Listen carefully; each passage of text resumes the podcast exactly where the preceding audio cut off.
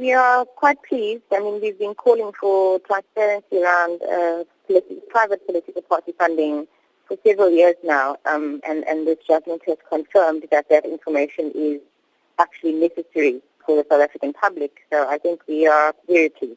And how do you understand yesterday's ruling in the context of an ad hoc committee established by Parliament responsible for the legislative process of party political funding? I think it supports the work that they've already embarked on, uh, because the committee already has a draft bill um, that looks at how we should regulate uh, uh, political party funding at the national and provincial level.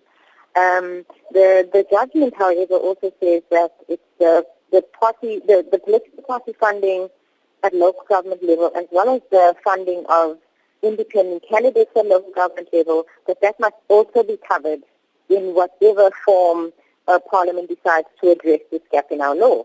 Um, so I think that will impact on, on the committee because as it stands, they've decided to exclude the local government level. Um, the other thing is that the, you know, the committee is determined uh, to have a, the, the draft bill uh, uh, sent to the National Assembly by the 30th of November this year. Whether that whether they'll be able to do that is not clear. Um, but even if they are, it then means that uh, even if they're possible now that only covers national and provincial level, within 18 months, because uh, the judgment says this, this, issue must be addressed within 18 months, within 18 months, uh, Parliament must then address uh, the, the, the political parties um, funding and independent candidate funding uh, uh, disclosures at the local government level.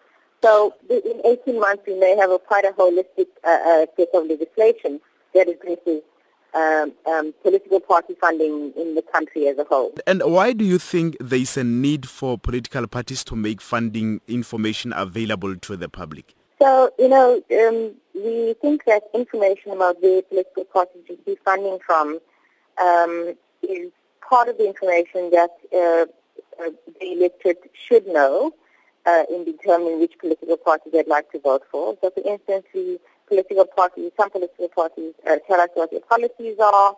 Uh, then we hear through campaign slogans what they stand for.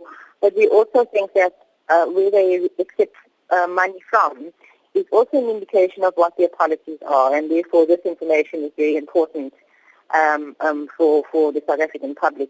It's also important um, in order to deter any corruption or undue influence that donors may have um, on our political parties. Um, so there's also that. But it's also just generally the principle of transparency. We must have greater transparency around our political parties because of the role that they play in our democracy.